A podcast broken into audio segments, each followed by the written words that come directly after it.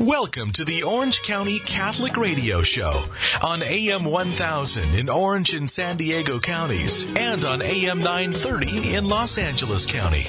Each week, we bring you compelling conversation with church leaders and laity, talking about the things going on in our diocese and discussing the important issues that impact the world around us. We're coming to you through the good offices of Relevant Radio from our studios on the campus of Christ Cathedral in Garden Grove, where Catholic faith is crystal clear. Here now to introduce our guest and today's topic is your host, Rick Howick. And welcome to Orange County Catholic Radio. I'm Rick Howick, your host.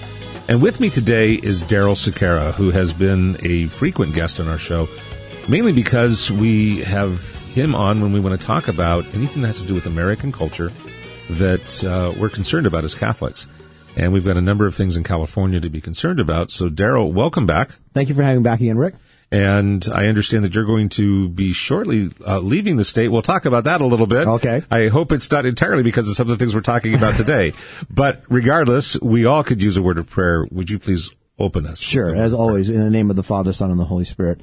Heavenly Father, we just ask you to continue to bless our work and our ministries that we do, both here at Catholic Radio, as well as the jobs that we perform in our own lives and our families.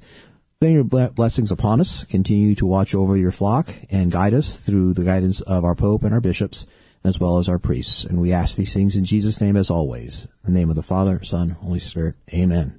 Now, Daryl uh, most recently has been the uh, chair of theology at Servite High School, yes. and has been a principal and a president of high schools. And uh, I thank you very much for your service so far. And I know that even though you're heading off to the uh, state nearby, mm-hmm. you will be coming back in from time to time when we. Yes, I still have you. family who live in our in our beautiful state of California here, so we'll still be coming back and visiting. Just new opportunities, doing the same similar ministries, uh, okay. you know, in Catholic education. Somehow I figured that probably was the case. We have in California uh, a number of issues that have presented themselves in the last year or so.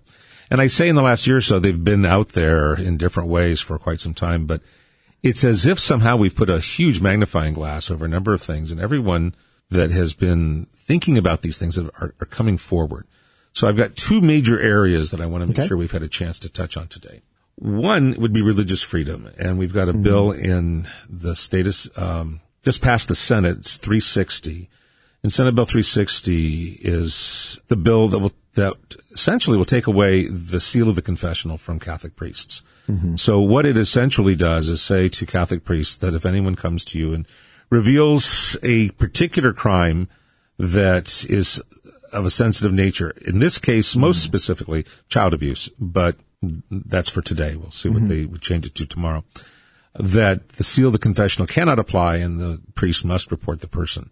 Uh, we'll go into some of the detail behind that, but that would essentially say that the canon law, which has been around for more than a thousand years now, that has had the seal to the confessional that says on pain of excommunication, the priest cannot reveal what goes on in the confessional, even if he's threatened by any force, including the state, mm-hmm. that the, the priest would be uh, excommunicated.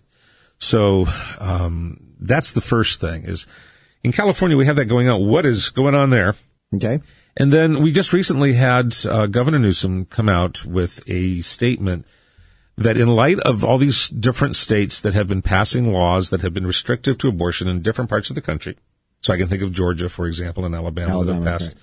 some very restrictive laws, uh, heartbeat laws and laws that fully restrict uh, abortions so that uh, the lives of these unborn children are fully protected, although they're going to be challenged in sure. court. So yeah, are they really fully protected? It's going to be going to the court. But in light of that, California says it's open season here. If you are feeling like you would like to come find an abortion provider, California offers it. Sure. And what he essentially did in his in his invitation for women across the country to come to California uh, was to issue a proclamation. It's called the California Proclamation on reproductive freedom.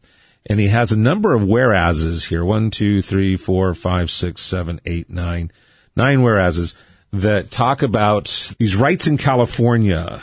But it also talks about, uh, well, it talks about the history of California. Then it talks about what rights we have in California to kill our children. Mm-hmm. The constitutional right to privacy is in the California Constitution. Interesting that they chose to write it out and put it in the state constitution, even though in Roe versus Wade they said it's in the U.S. Constitution, right, correct. as a, a shadow, a penumbra, this non-existent existent right. Yeah, right. That actually doesn't specifically mentioned anywhere in the Constitution. I know that's been kind of a debate amongst constitutional scholars and historians. You know, is is this actually a right that's there? And my evaluation of it is that it is it's something that the court created based on a few different items. And I want to get into that as mm-hmm. soon as let me let me finish out a little of this sure. because I want to lay this out for just a second. You then have uh, his very next statement is, and if you're a young woman below the age of consent, which raises an interesting question as to how you got pregnant. Mm-hmm. But if you're below the age of consent, you can have an abortion without your parents not only giving permission but ever finding out. Which also means that the the young man involved has no right to try to protect his child. Mm-hmm. You have a right to access, which means even if you can't afford it, it will be paid for for you. So the Hyde Amendment doesn't apply in California. Right. Uh, so we pay for these abortions in the state of California. Uh, you're making me want to get that U-Haul now. No, I'm just kidding. And then the the uh, the right of confidentiality in exercising this church, which is so ironic. So you have the right to have a private abortion, but you right. don't have a right to a private confession. And well, not only that, if the person was sexually assaulted, the from what I understand, they not reporting this. I mean, how does that work? Because especially in light of we're saying Catholic, Catholic priests who priests who again who who have a seal of confession. That's been you know as you stated, Rick, you know, a our sacrament and you know a thousand year plus more tradition. So that raises for me the, the question, because I think these are tied together. It's just, yeah. they seem to go very well together in certain senses. Daryl, parse for us. What's, what's going on here? Okay. Well, again, I think all this goes back to, um, when you look at the history of our country, a fundamental right is to where do we believe our actual rights come from? Do our rights come from government? Do they grant us our rights? Or, as the Declaration of Independence states, our rights are God-given rights in that sense by our Creator. They are unalienable, meaning that we don't, by government fiat, get these rights from there. I think the Constitution and the Declaration are very clear on that. I think we've reinterpreted that uh, in the 21st century to mean more individualistic rights that don't take into account a creator. We've become a much more secular, atheistic society uh, the fastest growing group of people in our country are the nuns who don't, and I don't mean nuns in the habits, I mean nuns who don't believe any kind of N O N E. Yes, we don't believe in anything, anything or organized religion per se. In particular, Christianity, I think, is the one that's coming under increasingly more attacks because, and the Catholic Catholicism in particular, because we stand for something. Uh, and we've always stood for something. We were at the forefront um, when Roe v. Wade was passed. We've been at the leadership point on this topic since 1973 and, and prior to that as well. So I think maybe we need to go back to roots because I'm yes I'm looking at some of the discussions that have that have I've heard that have really underlined for me this growing difference between two groups of people. Mm-hmm. We, we, always have three groups of people: those who are in the mushy middle, who are just kind of wanting to not pay any attention to anything. Right, right. Going about their lives, doing, right. which is again, I mean, legitimate position have. You, and, and that's got bills to pay, children to raise, etc. But the, there are two groups that are vying for uh, not legitimacy, but for leadership. I think within mm-hmm. our society, and the traditional. When I say traditional, I'm using that term loosely. The traditional view of rights are what we would call the classical liberal rights. Mm-hmm and here I've got to be very careful with how I use that term and not get, first of all, get too far into the weeds. Mm-hmm. But the modern use of liberal versus conservative is not what I'm talking about. Correct. Liberal in the modern sense are usually those who are kind of what you would call left wing, uh, socialist oriented, perhaps. Mm-hmm. Materialistic. Materialistic, yeah. That's what you can't have materialists on the right side either. Mm-hmm. I'm talking about what they used to call the classical liberals were the people who uh, were part of the the so-called Enlightenment. Mm-hmm. The French and the and the English, like uh, John Locke, who mm-hmm. uh, helped influence the founding fathers of the United States sure. to make a statement in their founding document that they hold certain truths. We we literally quote we hold these truths to be self-evident. Correct. That and here they are.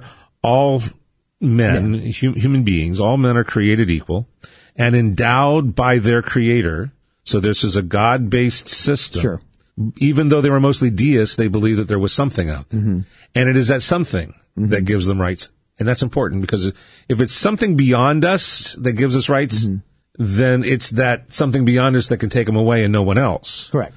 But if it's us, people who give us our own rights, then the government of China right. can take them away or the government of of the Soviet Union back in the 70s could take mm-hmm. them away or the, the Nazi government could take them away. But in America, since we hold that these are God-given rights, they cannot be taken away. So we hold these truths to be self-evident, I'm going to create equal and endowed by their creator with certain inalienable rights. Among these are life, liberty, and the pursuit, pursuit of happiness. Now that's from the Declaration of Independence. And that was the founding set of principles which Correct. identify that everything that follows, including the Constitution, should it, well, be interpreted be based on that and to support those basic rights, those what we would call in the modern language human rights. And that's most fundamentally enshrined most succinctly in the First Amendment. Correct. And that would be the rights to freedom of thought. So mm-hmm. freedom of belief system, freedom of practice of belief system, mm-hmm. freedom of speaking about your belief system, right. whether it's political or religious. Mm-hmm. That's essentially what the First Amendment guarantees. Right. Okay. That's all on one side of the philosophical divide. The other side of the philosophical divide came in Germany in the early uh, 19th century and then became perfected about halfway through through Karl Marx mm-hmm. and the Marx Engels a reader, which you can still buy different versions of out there. I think has, you get them on free online if you really want to pay for it. If you want to be a good sort of communist, you know, you can buy them for free. But the, careful about communists. We're now calling it democratic socialism in certain sectors. But anyway, but th- that philosophical system abandoned the principle that there is a God. And for Marxism, it is incompatible to have a God in the system it's all based on the on the numbers, and it's all based mm-hmm. on materialism.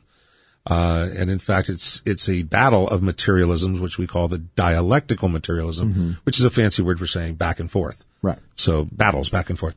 And what determines your rights is the winners and losers of these battles. Human beings do, not God.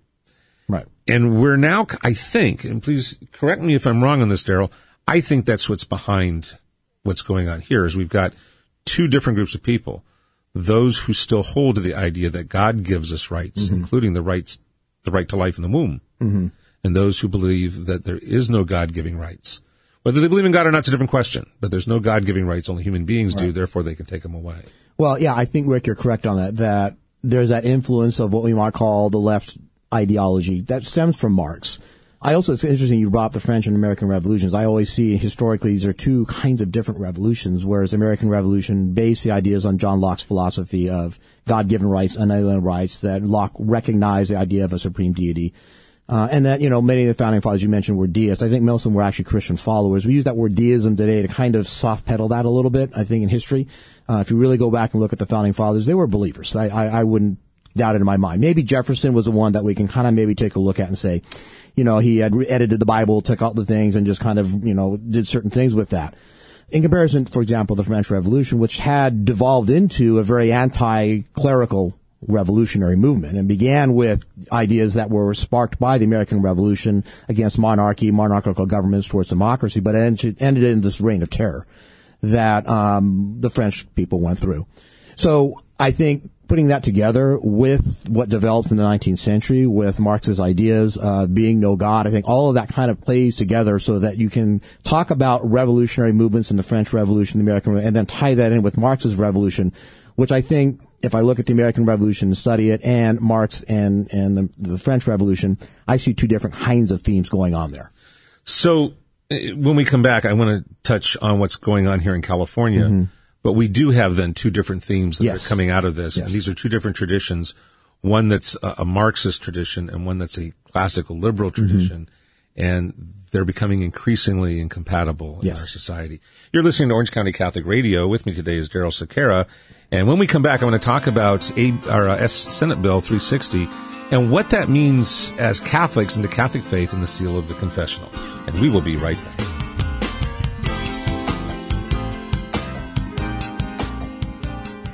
Everyone, Timmerie from Trending with Timmerie's here. This week I have a licensed marriage and family therapist in studio with me, and we're talking about the dissatisfaction that so many people experience within marriage. Maybe you haven't yourself, but there are some key ways to work on your marriage, be a little more self-aware. Make sure to join me for that and more on Trending with Timmerie this Sunday at noon Eastern, 9 a.m. Pacific here on Relevant Radio. This is John Romeri, the music director of Christ Cathedral in Garden Grove, and we have a spectacular repeat performance of the Libera Boy Choir from London, Tuesday night, August 6th at 7.30 p.m. And this boy choir, ages 7 through 16, is like no other you've ever heard. Last year's performance was completely sold out. Get your tickets early. Christ Cathedral Concerts. Great music in a sacred place. For tickets, visit christcathedralmusic.org.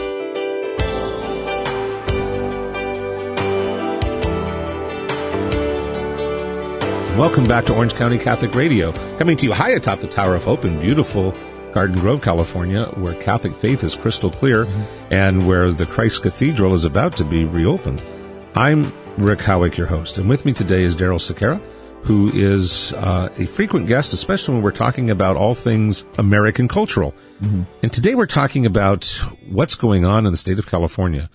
And we've got a, a couple of things that have happened in the last uh, couple of decades and the last couple of years most poignantly on freedom of religion issues and f- who gets to determine what happens to these children in the womb. Uh, you know, I, we can go into, I'm going to go into the uh, abortion issue in just a moment because Mr. Newsom brought it up.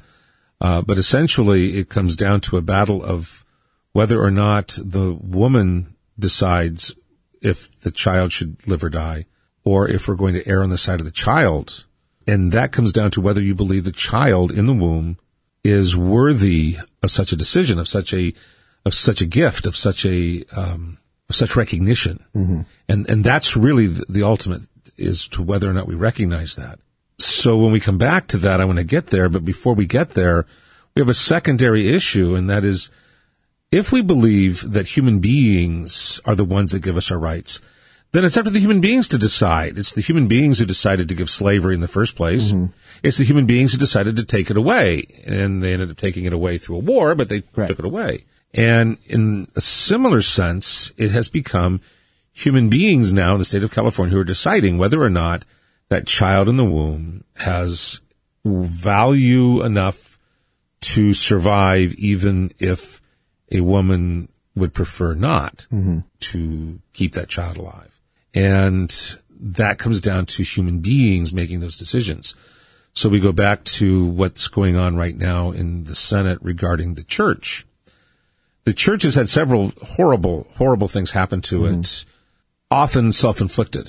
So we look at what happened with the priestly sex abuse and the cardinals and bishops that were less than responsible and some of them outright criminal in how they handled mm-hmm. some of the situations. So McCarrick has become the poster child for mm-hmm. this horror that's taken place in our country. And the state of California has decided that it wants to eliminate anywhere it can the possibility of anyone hiding a child abuser. And that means that people who are mandated reporters must always report when they learn about a person who has committed such a crime against a child. And I think all of us are very, very sympathetic to that. We would like to make sure that anyone who has committed such a crime is both held accountable and that the future crimes are prevented. But in going after the priesthood by declaring it to no longer have the seal of the confessional under the circumstances where if the priest finds out that a, a, penitent has confessed such a crime, that they must turn over or divulge the information as to what he said and what this person said and, and who the person is to the authorities. In doing so, they have determined that they can determine your rights. Right. Well, they're also determining what the sacrament of, of reconciliation confession is about. They're basically saying by law that that sacrament, it becomes null and void in the sense that a priest can be forced by court Now, whether priests will actually do this or not, they may end up in jail as a result of this. There have been many times know, in the past where, that's where happened. that's that's occurred in history. We know that, that that's been the case.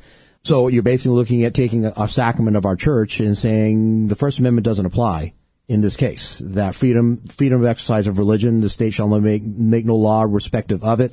We're basically saying no. In this instance, the Catholic Church in particular, because we have the seal of the confessional, is no longer bound by that. I think that also has wider implications. I mean, I don't know how that might affect later on attorney-client privilege, um, where that will violate, you know, attorney-client privilege or doctor-patient privilege. I mean, all of there's certain privileged things that people can confess to uh, with confidence, and all of a sudden now this confidence has been removed from the seal of the confessional. Let's talk about the lawyer privilege for just a moment. th- That to me is a pretty good one because it takes away the religion part of it and just puts the practicality on, on trial for a moment. I do want to get back to the religious aspect. Sure. But for the moment, let's go here. From a practical perspective, we believe that everyone is innocent until proven guilty, and mm-hmm. therefore anyone who's accused of a crime is is to be afforded the best possible defense possible. Yeah.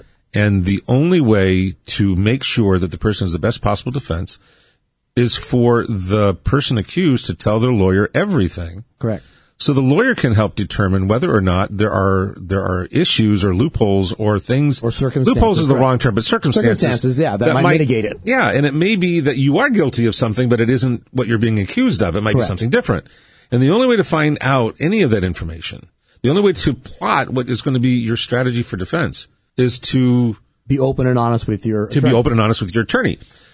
Anyone who hires an attorney and then tells him a lie is a, is a fool Right. Under the current circumstances where if you tell the attorney something, then it can't be brought out. But if you take that away, where what you tell an attorney could be under certain circumstances subject to be, what if you're telling your attorney that you're guilty of this crime mm-hmm. and then they call your attorney to trial? Did your, did your client confess to you? Right. Right. That's ridiculous. Well, you undermine the entire judicial system upon which the Constitution now has been founded. Which means Essentially. two, which means two things happen. As you just said, you've undermined the ability for the system to work, and the person's never going to confess to their attorney. Mm-hmm. Which means it's a useless law. It will never happen. The person who's going to who now knows if he confesses to his attorney can't confess to his attorney, and the attorney will be committing malpractice if he allows his client. To not- continue a confession that he's beginning to make without advising him. If you confess to me, I have to turn it in Right. it's going to to make virtually all confessions It, it's to the attorney. undermining of what Rick. I mean, it's undermining of truth. We want to get to the truth in any court case, and again, I think that's part of where this Senate bill is coming from is to try to get to the truth behind a sexual abuse. And again, but you're never going to have someone confess to a gonna- priest again. Right. They're not going to open up in that way to receive spiritual healing that is necessary in, in every. We believe in forgiveness. Yes, it's a, a heinous crime and the crime needs to be punished. Um, but you're not going to get the sacramental healing if the person is not able to actually confess their sins. So from a Catholic perspective, But from a practical perspective, first Right. of all, just just from a just from a natural law perspective, correct. Uh, just like with the attorney-client privilege, you if you take that away, you undermine both the system where people are afforded justice, and you also will make it so that the, Mm-hmm. Well, the law again, itself will, will you- destroy you, we itself. also, get, you know, the Constitution also protects right to self-incrimination. So, you know, you don't have to provide the prosecution with any evidence there. It's their job to build the case against you. Again, guilty, innocent until proven guilty. So it's the state's job to prove you guilty beyond a reasonable doubt in a criminal case. Civil case is a little bit different. And again, I'm not an attorney. I'm just kind of doing from the historical perspective here that it's the state's job to do that. And by compelling, I think, priests or law- lawyers or doctors to reveal something in this case, I, I think goes against that. Now, again, mandated reporters, any educator, anyone who is a mandated reporter must report suspected abuse, and Including the priests. Yes, and then again, outside of the When seal it's of outside of the seal of the confessional. correct. But I think this specific specifically is going after the Catholic Church, and for a number of reasons. Again, I think the Catholic Church, and this I think ties to our earlier topic with abortion, has stood up for certain kinds of things that the state in this in our current age has deemed what we need to do as a state. Whether that's abortion and providing it, as you mentioned earlier, with abortion from people coming from other states here because Alabama or, or Georgia are restricting it, they're seeing themselves in that position. That it's the state's right or duty now to dictate basically what should be a religious theological or sacramental aspect of how we as Catholics practice our faith. And I know that there are plenty of priests who will not break that, who might end up in jail as a result of this.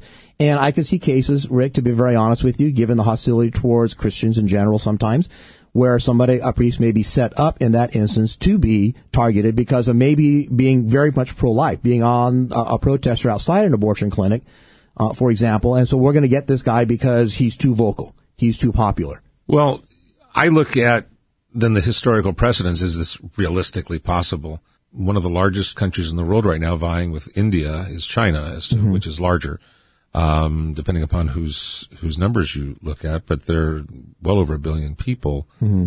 and they don't have um, in their country the ability to to uh, not divulge which is one of the reasons why the underground church was so important. Mm-hmm. I don't want to go into some of the politics behind that in the church about what happened there, but that's a modern mm, industrial country that's larger than ours that is currently trying to implement this. Within the last hundred years, uh, in one of the most modern countries of the world, Germany, we had things that are unthinkable happen to not only Jews, which we've all talked a lot about, but Catholics as well. Um, that was part of the thing that people have forgotten about, that in the Eastern Front, Catholic priests and nuns were hunted. Yes. And then you get into just in our hemisphere, less than 100 years ago, Mexico, our neighbor, mm-hmm. uh, cons- conducted a purge of the Catholic Church in its midst, mm-hmm. hanging priests from telephone poles, mm-hmm. shooting them. Uh, the, there have been movies made about it not that long ago that have uh, made it very clear. This, again, a fairly recent example of this happening. I'm not saying that California is going to come after priests with guns. No, I'm yeah. saying, though, that this becomes an attitude that is one of oppression based on the will of the people, as opposed to we were talking that there's uh, two different philosophies going on here. The original philosophy of the founding fathers. Uh, I stand corrected on whether or not it was deism, but it, it still had this idea of there being God, whether it was deist or not, as part of the reasoning behind their liberal philosophical ideas that included the right to free thinking, the right to freedom of speech, the right to privacy, the right to freedom of religion, and that those freedoms come from whatever God is mm-hmm. in their mind, and therefore cannot be taken away, mm-hmm. as opposed to the state of California right now that wants to take it away. Yeah, it's Is not even fair? a matter of the state taking it away. It's the state must protect the rights of individuals. And that's, I think, key to understand about the founding fathers and about our philosophical foundations is that these rights were inalienable, that governments must protect those rights, not give them, must protect the rights of individuals for freedom of religion, uh, freedom of speech, etc. That's the government's job. And when governments, again, read the Declaration of Independence. As I taught U.S. history, I would always have my students read the Declaration of Independence because uh, it's shocking how many students actually never read it. And these are college students now going through high school have actually never read the, the actual document.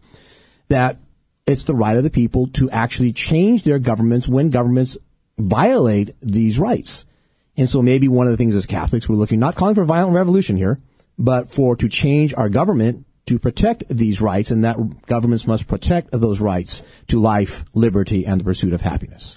You're listening to Orange County Catholic Radio. I'm Rick Howick, your host. With me today is Daryl Sequeira. We're talking about what's been going on in California the last several months, couple of years with uh, this drive toward both focusing on abortion and the denial of religious freedom to Catholic priests and how they're related. When we come back, I want to t- shift gears to the abortion side of the house and what that means. You're listening to Orange County Catholic Radio, and we will be right back. The passing of a loved one is a difficult and often sorrowful step in life's journey. The helpful and supportive staff at the Cathedral Memorial Garden Cemetery, located on the 34 acre iconic Christ Cathedral campus, are here to assist you and your family through this transition, offering a central location, serene garden like grounds, majestic fountains, and a dramatic statuary, all set within the beautiful Christ Cathedral campus. For more information, please visit memorialgardens.christcathedralcalifornia.org or contact 714 489 6102. This is John Romeri, music director at Christ Cathedral, and I'm inviting you to the very first concert in our new cathedral. It is Sunday, July 21st at 3 p.m., and it is the incredible boys choir from the London Oratory School conducted by Charles Cole. The first half of their concert is great music from the Spanish Renaissance, and the second half from Tudor England. Do not miss it. Christ Cathedral Concerts. Great music in a sacred place. For tickets, visit ChristCathedralMusic.org.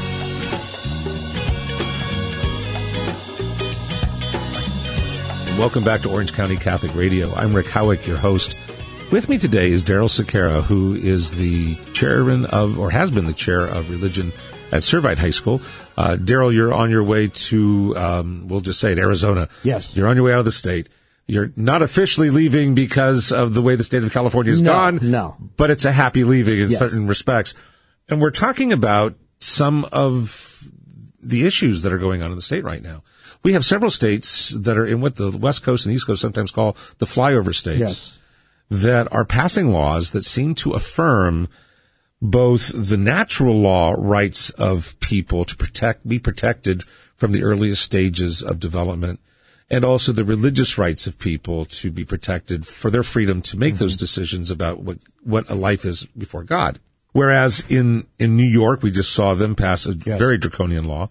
Uh, and in California, we just had Governor Newsom come out with his declaration, uh, the California Proclamation on Reproductive Freedom, where he advertised to all these other states that have passed laws that have been restrictive of abortions that y'all come to California and we'll help take care of it. And they've, we've got in California, uh, the right to do this with privacy, which is interesting that they're not going to take that away from the confessional. Right. But we'll do it with privacy. And that means that if you're underage, we'll also take care of that, which creates some very interesting questions mm-hmm. about mandated reporters and how do you take a girl who's pregnant at 16 and not ask certain questions about it. Well, that leads to all kinds of other issues as well, Rick. I mean, And- underage and- people traveling across state lines to.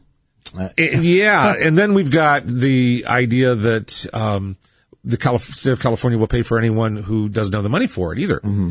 So the Hyde Amendment in the state at the state level is out the window. Right. Uh, the state of California is paying to, to to terminate pregnancies. What Catholics would say is to kill children in the Yes. womb. And this goes back to a, a difference that uh, I, I think needs to be explained for just a moment.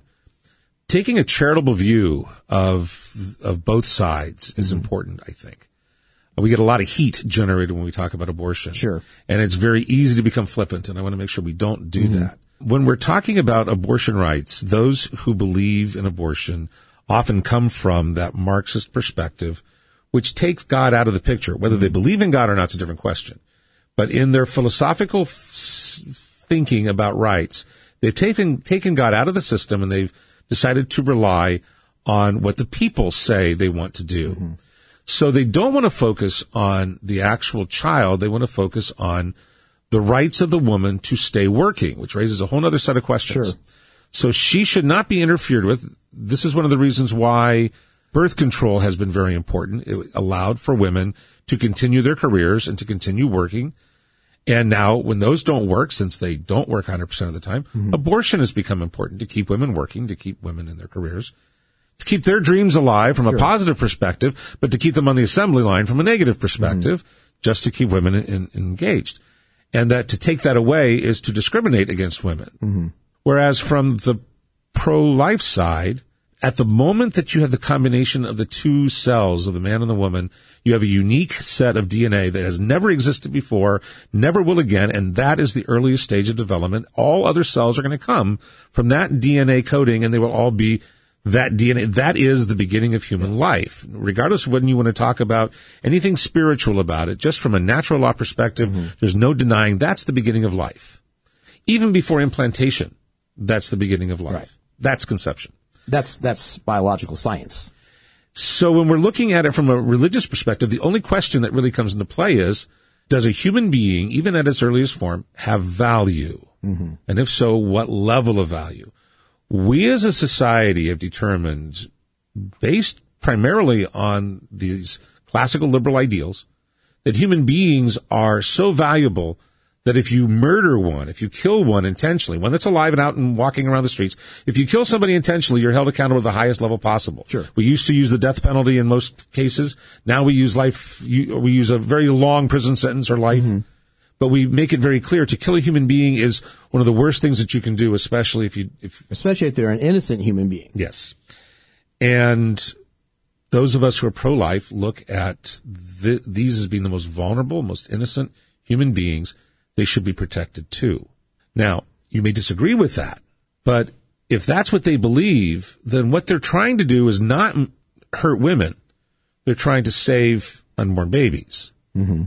And before we generate a lot of heat, let's give credit where credit is due there. The people who are trying to protect the babies, they're trying to do something very noble.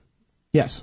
And the people who don't believe that there's either any value to that life or for whatever reason don't believe that that is the beginning of life. Well, if you don't believe there's any value to life or you don't believe that it's the beginning of life, then they would be correct. How dare you interfere with a woman's right to choose to eliminate something that has no value? So the question comes down to, do you believe in God and the value God has placed on the beginning of human life? Yeah, I think Rick, you're correct. I mean, there's these two different perspectives. Um, one could make the argument, obviously, from the religious perspective, that God, we we talk about imago Dei, we're made in the image of God, and therefore any human life that has been conceived uh, must be protected. You know, you, you look at you know societies that de- denigrate those individuals or devalue individuals. In our own history of our country, we've seen that whether it was with slavery, whether it's immigration, that when you devalue and dehumanize an individual, you can do really all kinds of unspeakable things, from enslavement to medical experimentation to any kind of thing. And that's what we're seeing. It's not just abortion. There's medical experimentation going on with this. We're selling body parts. There's all kinds of things. And in fact, the, the uh, individual is been sued. Um, I'm forgetting his name now. It's slipping my mind. In our state. I- David Gladden? Yes, the, um, who helped expose the whole Planned Parenthood selling of body Yeah. parts. Uh, there's no way you can come with, I think it's a $190,000 settlement in the Ninth Circuit Court of Appeals. So you have individuals like this who are fighting to protect human beings who are willing to go to jail for it. Again, from the historical perspective, it goes back to the issue uh, and the, the, the divisive issue that, that had the same amount of heat that led to the Civil War, the issue of slavery. And whether the courts recognized African slaves as human beings and for until the Civil War, that was the argument. What was the Dred Scott case? So the Dred Scott case essentially said that Dred Scott, an individual who was a slave, uh, who was transported to a free state, Dred Scott sued for his freedom, having lived, I believe it was near Illinois, in, in a free state. Uh, and the court basically denied his right, not that he was a, that he wasn't a slave or free, that he was actually not a human being, that he had no um, standing, is how the, the court put it, to sue in the court of law. And by that court decision, not only did it not free Dred Scott or listen to his case, you have no reason to bring your court case to court at all. Uh, your property and property cannot sue because like a donkey or a horse or a cow, which is property of its owner, they don't sue in court either. Essentially, that's kind of the, in a nutshell what it said. And then it went even further, which is the problem when Supreme Courts and courts and in general try to legislate social policy is they struck down many of the laws of the land that prohibited slavery in the free states that basically said your laws are null and void. I think, Rick, we're seeing the same thing happening. We're having our states divided like New York, Illinois, and California on the one side of it. by the way, the Dred Scott law, which was in, in I think it was like 1850 or so. 54, I believe it was. so was. for several years was the law of the land. Yes. Was eventually overturned. Uh, it took the Civil War, I think, And the passing of- the passing of amendments amendments, the Thirteenth Thirteenth Amendment to basically undo it, which I think is what we're seeing here. A the 14th Amendment was the Equal Protection Clause. correct, correct. Which gave equal protection to all human beings, black, white, otherwise. Right, and that's the irony of that is that's also been used to argue for That was Roe versus Wade. Yes. So we go back to how So that was decided. We, we, we took we took a, a, a thing which helped to free individuals from bondage. But wasn't that what the whole state of Texas was trying to say? Was that the child in the womb of Mm-hmm. Roe was being denied, even at this early stage, its right to life, Correct. Which should be guaranteed it under the Fourteenth Amendment, Correct. because all human beings, including those who are in the womb, should be protected. That was what was originally said, wasn't it? I believe so. And that's what was struck down Mm-hmm. by Roe versus Wade. Right. Well, they created And it's now the law the right, right to privacy that they again created out of the Constitution. Um, which again, there's nowhere that states that. We can imply ideas of privacy in my home. You know, you cannot unreasonable search and seizure. I think is how they kind of looked at it. Well, it's unreasonable for a woman to not have power over her own body, which is the most personal thing she has. But as you pointed out, Rick, this is not her body. This is a separate person that has been conceived. Okay, so let's back up for a moment. Her body is where it's being conceived, so it's important to her. Correct. But we talk about choices in life, like mm-hmm. pro-choice. Mm-hmm. When we're talking about choices, most pregnancies result from sexual interaction that is freely chosen. Yes. Not all, I recognize that. There are some horrible instances that happen. Mm-hmm. But for the most part, that's what happens. The majority of cases. And the question then becomes, does a separate human being then growing under natural circumstances have a right to expect that once conceived should be allowed to continue to live? Yeah. And I think that's where, you know, the pro-choice side is making the argument that it's not an individual. It doesn't have the same level of rights. And legally, we recognize, you know, children, for example, do not have the same rights as adults. Children cannot vote. You know, and, and, but when it comes to human rights, now that's a political right. Yeah. Right to vote is a political right. Yeah. When it comes to the human right, no one would argue that the life of a child has less value than the life of an adult. Well, there are people who would argue that. Well, but they're arguing yes, it, they're arguing it from the perspective that there is no intrinsic value to anything that human beings as a collective democracy have determined. The people give the rights, the people can take it away under right. that philosophy. Well, that goes back a, to that, Marxism. That's a very dangerous philosophy because that allows for end of life issues where euthanasia becomes involved and the person is no longer useful to society because they're no longer productive. I, I think that's a very dangerous precedent, Rick, to set in our society. If this is what we're saying about human beings, is that they're only capable of production and therefore that's going to set your value of life. That's a dangerous precedent. That's a dangerous road to go down. So when we're looking at what happened with Roe versus Wade, the original intent was to try to recognize that the life of the child inside the womb should have equal protection to a child outside the womb. And it backfired on Roe versus Wade. The court decided, no, the woman has an, a right that has never been expressly stated in words, but is behind or in the mm-hmm. shadow of other rights. Therefore, there's this right to privacy that, that somehow trumps the right to life of the child. Mm-hmm. If Roe versus Wade is overturned, there's two ways this then could go, I understand. One way would be for it to fall under the rule in the Constitution, and I believe it's the 10th Amendment that says that all, there are other rights out there, but all right. rights that have not been specifically stated in this Constitution are then reserved to the states and to mm-hmm. the people. So go back to be a state issue, and each state, Correct. which is why these states are passing these different laws. Right. right I think that's that's part of the reason for that. But the second way it could go would be to just go back and recognize what the state of Texas tried to get done. That there is an equal protection mm-hmm. of the unborn child under the 14th Amendment, which granted equal protection to the former slaves, now granting it to unborn children, mm-hmm. which would make all laws allowing the killing of unborn children mm-hmm. to be null and void. Mm-hmm. That's how I understand. Yeah, and I, I think what you see, you're, you're correct, Rick. You're seeing the states. I think the writing is, so to speak, on the wall, especially since the last presidential election, that I think those on the left who have almost, in, in my estimation, enshrined um, abortion almost as a sacrament. Not to you know be flippant about this, but it, it's become such an issue that they're not willing to give any. That they're going to these extremes. It's, that you, you've got laws like in California, Illinois, and New York that have taken what most even on the pro-choice side, was seen as an extreme position and now made it kind of mainstream for them. When we come back, I want to talk a little bit about what Catholics should do about all this. We're talking with Daryl Sequeira about what's going on in California with freedom of religion and freedom of the child to live in California. And when we come back, we're going to talk a little bit about what Catholics should be doing to further that. You're listening to Orange County Catholic Radio. I'm Rick Howick, your host, and we will be right back.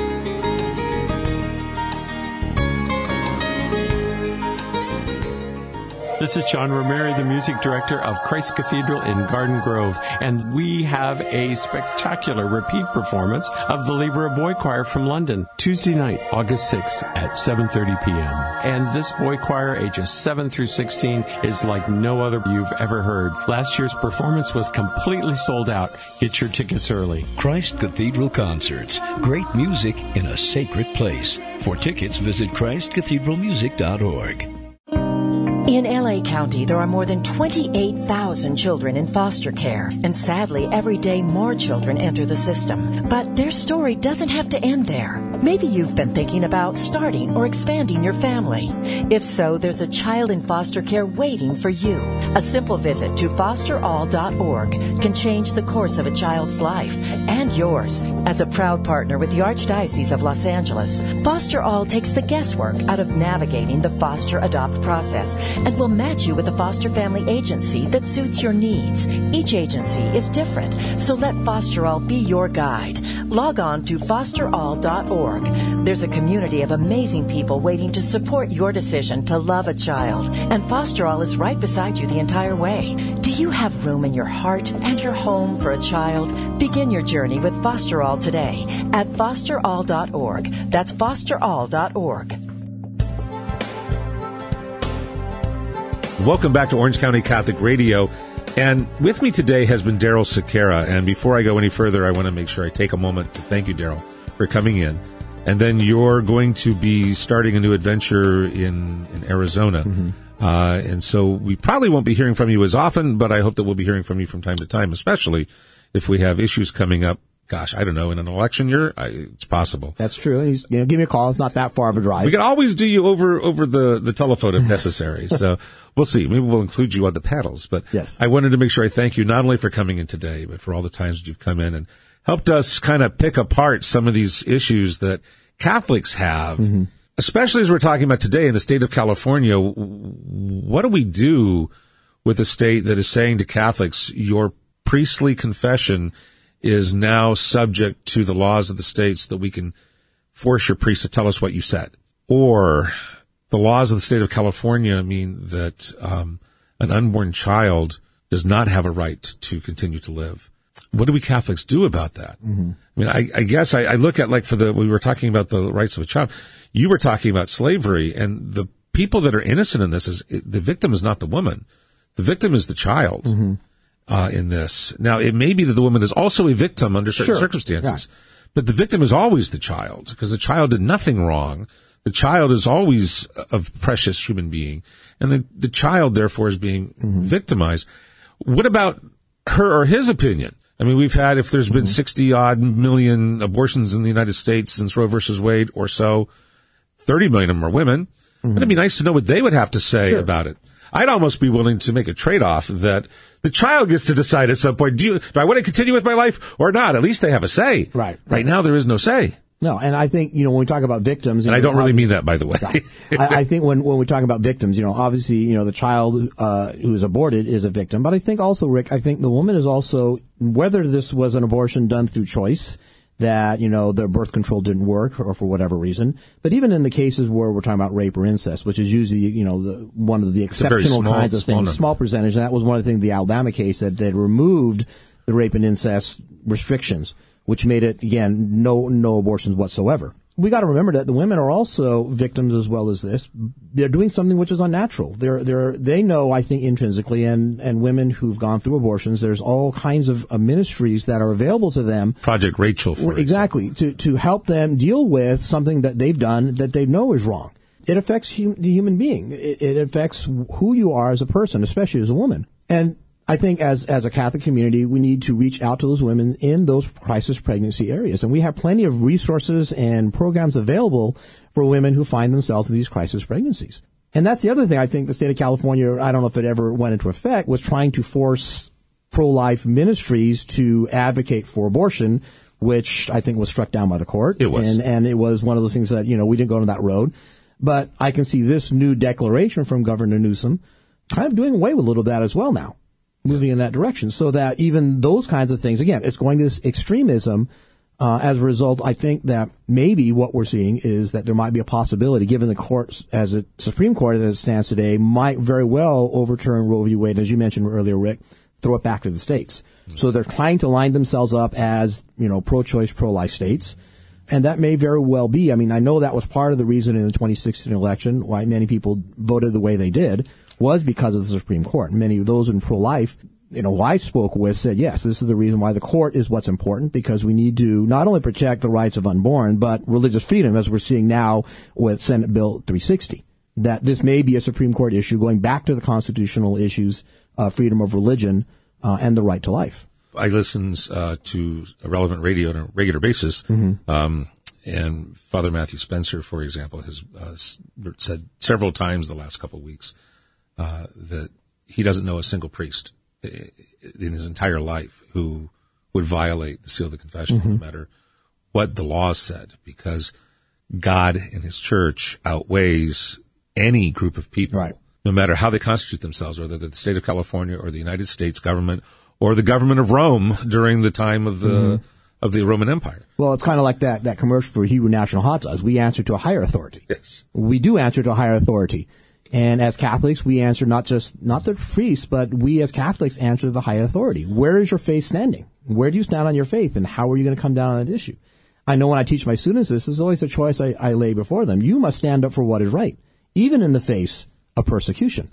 Well, and this raises an interesting question because we're often told by some of our leadership that a, abortion is not the only issue. There's other issues that are mm-hmm. out there. But I've heard Patrick Madrid say a couple of times that he often will use the pro-life, pro-abortion stance of a politician as a, a little bit of a test on mm-hmm. where they come from as a philosopher. So we were talking at the beginning of the show. Do you believe in there being a God involved in this process mm-hmm. and we have certain God given rights that can't be taken away? Therefore, you're going to be trustworthy with those rights. Or do you believe that, like Marx, there is no God that should be involved in the political process, and mm-hmm. it's all purely a matter of, of what the will of the people wants and the tyranny of the majority. If you're pro-choice, that means that you can't be trusted to protect the rights that are given to the most vulnerable mm-hmm. in our society. That's something to think about mm-hmm. when we're looking at an election year coming up as to, especially in a state that has made it very clear that the, if it continues going the direction it's going to go, it is willing to take away not only the right to life of an unborn child, which mm-hmm. for a number of people, I mean, from a practical perspective, if a woman finds herself pregnant and she had a lot of hopes and dreams that are going to have to be put on hold for at least nine months, if not longer, well, or however long it's going to take for her to go through this and give the child up for adoption. If she, and if she's thinking that emotionally she's going to get out of it with an abortion, talk to people in Project Rachel. It, it yes. doesn't work that way. You're mm-hmm. still going to have the emotional trauma. But women can often see that child growing in their womb unexpectedly as a threat. Mm-hmm. But it's it's not the same type of threat that you can defend in a way that would kill the child. Mm-hmm. Well, I, again, it goes back to a fundamental idea of what do we value in, in human beings. To see a child as a threat, I, I, I, that's incomprehensible to me. That uh, my children, I have eight children, that any of my children are a threat to me.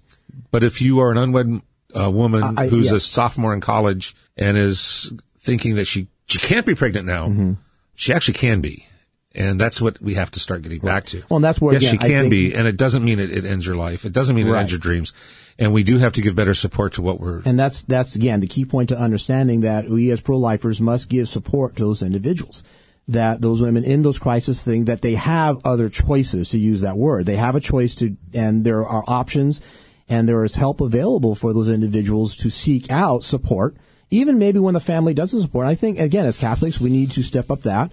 I've got daughters and, and, and, you know, God forbid, not God forbid, but if something like that were to happen, I would be able to support my, my children. And I think that it's, it's important for us as Catholics to put those things into place. And maybe, if we're talking about what is the Catholic answer to this, is to support programs in the state like California that would support mothers who decide to keep their children it costs, people don't realize this, I think, but it, it's not just a matter of when you go in, you have a, a simple low cost abortion. It mm-hmm. costs thousands of dollars mm-hmm. for abortions. And the later you go, the more thousands and thousands, sure. tens of thousands of dollars. And the more dangerous it becomes for the woman, too. If that money is being paid for by the state of California often, mm-hmm. uh, if that money would be turned to use in supporting a woman so that she can go through the rest of her pregnancy, be supported with mm-hmm. medical and, and whatever help she might need, so that when she gives the baby up for adoption, she can get back to school mm-hmm. or get back to her job or get back to whatever she's going to do. Assuming that it is going to make that much of a of a difference in her mm-hmm. life. For a lot of women, it doesn't. I know an awful lot of women in grad school who go through it pregnant. Mm-hmm. Pregnancy is not a disease. Pregnancy is a condition that you know what women around the world have been doing for a long time. Yes, well that's true. So I don't want to sell that short either. But to turn that money that we're mm-hmm. spending right now furiously on trying to promote abortion to promote life, would make a tremendous difference in the lives of. That's another thing that we can. Mm-hmm. Yeah, and, and. I think again, in what can we do as individual Catholics, and we're hitting on these economic issues, so to speak, and people on on the on some side of might say, well, just to save the government money. I'm not really interested in government when it comes to the issues of life. It, it's something that we we need to in, they say invest in. I don't like using that term invest because people are not products that we invest in. I invest in the stock market. I don't invest in people. I support individuals. I love individuals. I love human beings. And maybe this is where we as a church can look at, you know, and doctors who are uh, obstetrician gynecologists could give their services to individuals who are in these things. So they're not worried about the cost that's being associated with this. Now, again, that's a whole other issue for another day. But I think that's one thing that we can do as Catholics as well. I, I think as we started our segment with prayer, I, think it, it undergirds. We've been talking about this from a philosophical perspective, but we shouldn't underestimate. You know, we as Americans we like to do something Yes, physically, yes. but prayer is Of course. the most important thing that we can do to begin with, and I think that's where we as Catholics need to go first and foremost is to our Blessed Lady and to her Son Jesus to ask for Mm-hmm. mercy in all of this in the state of California on our priests and on our unborn children. Daryl, I want to thank you so very much for coming in and talking with us about the, these issues that have been becoming intense in California. Mm-hmm. Would you please lead us in a word of prayer? of course, as always. In the name of the Father, Son, and the Holy Spirit. Heavenly Father, we continue to ask your blessings upon our people, and we especially ask our Heavenly Mother to protect those mothers who are in crisis pregnancies, to be the protector of our church, to be the person who can give us strength, and to face these challenges as her Son faced these challenges. And so let's close with the prayer that we've been, as Catholics, recited. Hail Mary, full of grace, the Lord is with thee. Blessed art thou amongst women, and blessed is the fruit of thy womb, Jesus. Holy Mary, Mother of God, pray for us sinners, now and at the hour of our death. Amen. Amen. In the name of the Father, Son, Holy Spirit. Amen. Once again, Daryl, I want to thank you very much for coming in. Um, good luck on your new move. Luck aside, God bless you on your new move and the new ministry that you're going to be going into. And we look forward to having you back when we can, either on the phone or in the studio.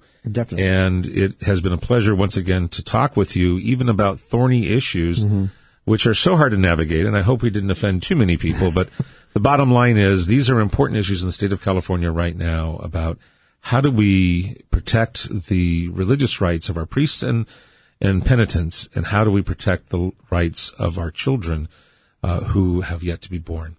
And as Catholics, we have an obligation to take very seriously how we take charge of that. Daryl, thank you for helping us explore a little bit more my pleasure. about that. And if you would like to either hear this again or to pass it on to somebody else, you can download this or listen to this on our podcast, which is at occatholic.com. And you can go to uh, the OC Catholic Radio uh, icon and click on it, and it'll give you all the latest shows. Uh, it's usually up a couple of days after it's been broadcast, and you can share that with a friend. I'm Rick Howick, your host, and we will see you again next week.